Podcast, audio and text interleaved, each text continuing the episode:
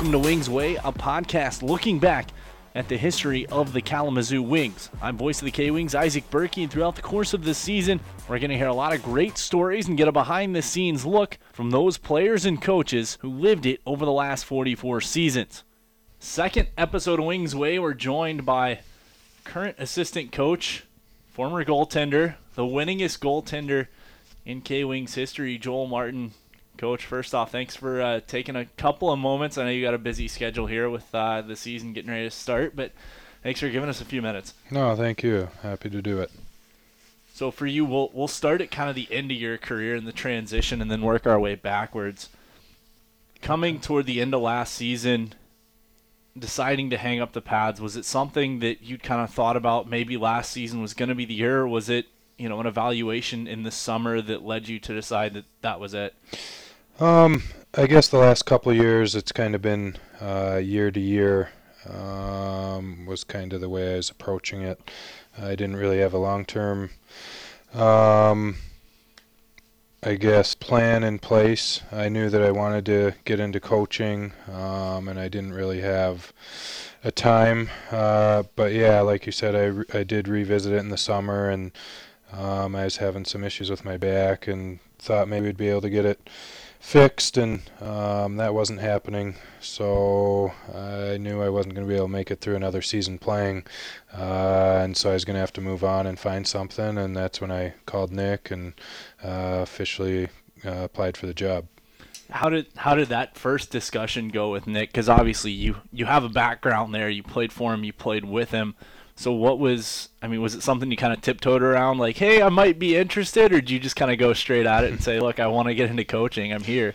Right. Well, I put it off for a while, hoping that we'd be able to fix this back situation, and uh, finally, I ended up calling them after talking with the wife, and she kind of gave me the go ahead and was like, you know what, it feels right. And uh, obviously, she's known what what I was going through there, and she was the one picking me up after getting shots and and stuff in my back, over 20 of those. Um, so I ended up calling him, left him a message, and it just kind of ended with, you know, I, I'm interested in that position and would love to apply, whatever. And uh, he ended up calling me back and just saying, "Why don't you come in? Uh, we'll talk." And he just wanted to see where my head was at and uh, everything. And um, so then he said, "All right, well, you know, when can you come in and interview?" And with both of our schedules, it happened to be the next day was the only one that was going to work. So I had to throw a resume uh, together uh, in the blink of an eye there and uh, prepare for an interview that was, you know, just about two hours long with him.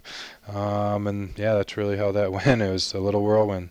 Did it make the transition a little easier knowing that, you know, you kind of knew exactly what Nick was looking for?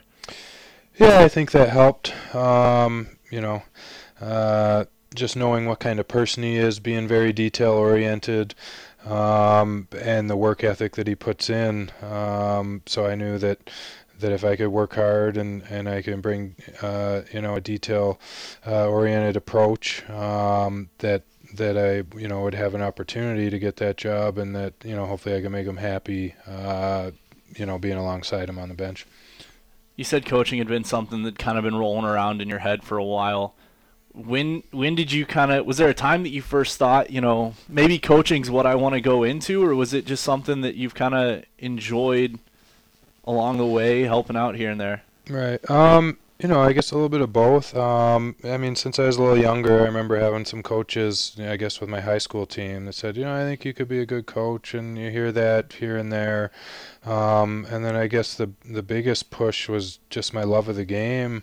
I I love it so much, and and if I couldn't play it, I still wanted to be involved. And obviously, coaching is is a is a good step if you want to stay involved in hockey. And I talked to a couple guys that um, had gotten to coaching after hockey, and they just said, you know what, obviously it's not as good as playing, but it's the next best thing. And um, so that's what I was looking for, the next best thing. We'll we'll go back to the start of your career now. Coming out of juniors, you play part of your part of the 0203 season in Bakersfield. Then you play a full season in the Central Hockey League in the ECHL. Then you come to Kalamazoo. What did you know about Kalamazoo before you got here, if anything? Didn't know a thing. Um, I don't think I even knew that it existed um, before I came. Um, and uh, yeah, I, I, still remember flying in and uh, Coach Mark Reeds picking me up and one other kid from the same area, uh, Western Canada as me, and bringing us to the rink and seeing the rink for the first time and going to the apartments. I remember my uh, roommate Tyson Turgeon, and yeah, I didn't uh, didn't know uh, one thing about it. What What was your first impression coming from somewhere? You know, you played in some pretty big markets in the Dub in Vancouver and Calgary. What was your first impression of getting here and seeing the arena and getting the first game under your belt? Um, you know what? I, I grew up in a small town, 3,500 people. So even though I played in some of those big cities, um, you know, I'm a small town uh, kid at heart, and this was uh, still really a city to me. Um, and you know what? I uh, I just fell in love with the city right away. I fell in love with the organization, the arena, um, all that stuff. Uh, they just they do things right here, and I've always been treated um, first class by this organization and and the fans and in this community. Um, and yeah, I, from day one, I I loved it. I loved it here. Second year, you play 52 games in the regular season from goalie's perspective, how do you how do you mentally prepare? How do you keep yourself going through that many games? Because you had a lot of seasons where you were playing that many games, if not more. Right. Yeah. I mean, I look back on that, and at least I was, you know, 23 or 24 when I was doing that. Then I started hitting 60 some games at 33 ish or something like that. So, um, you know, it's just it's about doing the right things in the off season to get yourself ready, being in shape. Um, uh, and and that goes a long way in allowing you to play those games. And, and like I said, being on the younger side and the, going up the hill there before I got over it, it, it made things a lot easier as well. So you you play in Kalamazoo, you come back, or you play you play kind of all around, and then you eventually come back. What what led you back to Kalamazoo? Was it that first impression, that initial kind of feeling at home, or how'd you end up back here toward the end of your career? Yeah, I mean, uh, Kalamazoo is always a place that I I knew I wanted to end up again when I'd left, which I guess I left twice. But um, but between that and and then having Nick as the head coach, I played with Nick my second year. Um, there was that connection, so uh, I think that was a big draw uh, for me to come back here as well. Getting to come back that second time around, kind of as as the veteran presence in the room, the veteran goaltender, even though you were you were a guy that was in pretty much every night. Did that change kind of how you looked at yourself and your role then from your first stint here? Well, yeah, my role definitely changed a lot. Um, I mean, I was just a 23-year-old puke, you know, a little rookie.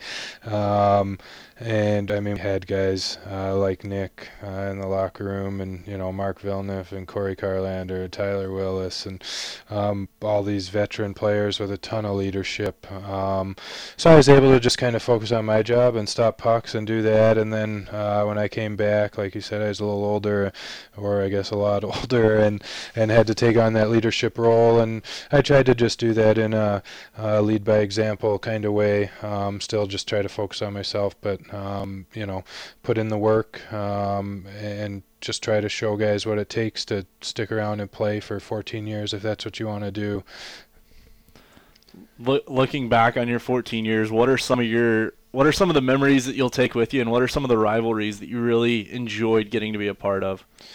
Well, I guess first off, I have to say I met my wife here, so I, I got to throw that out there and say that's that's a great memory um, that I'll always have of playing here and in Kalamazoo. Uh, she went to Western.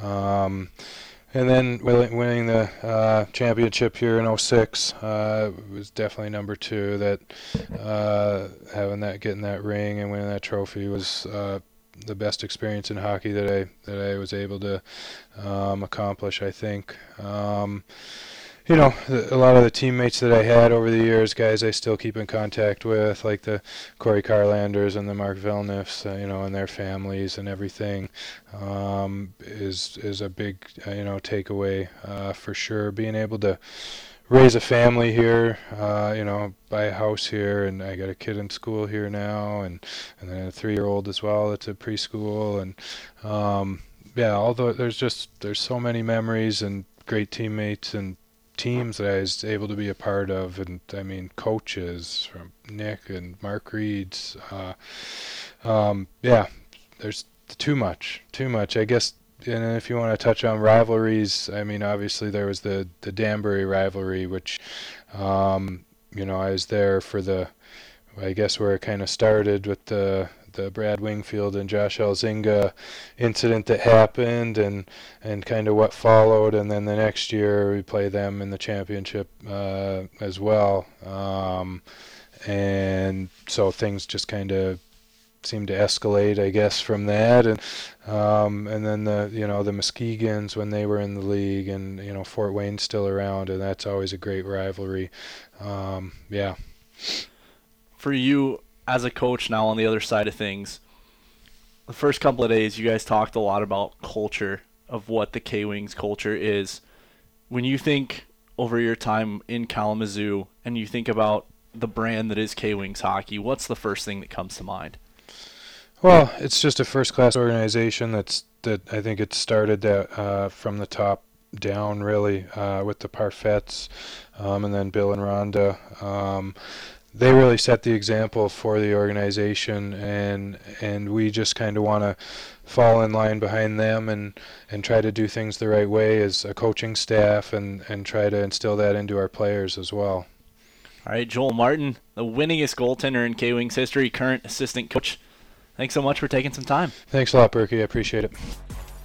Thanks for listening to this episode of Wings Way, and make sure to check back each week for new episodes. Is there a former K Wing you want to hear from? Head on over to any of our social media accounts and let us know. While you're there, make sure to follow and like us on Facebook, Twitter, and Instagram so you can stay up to date with all your K Wings news.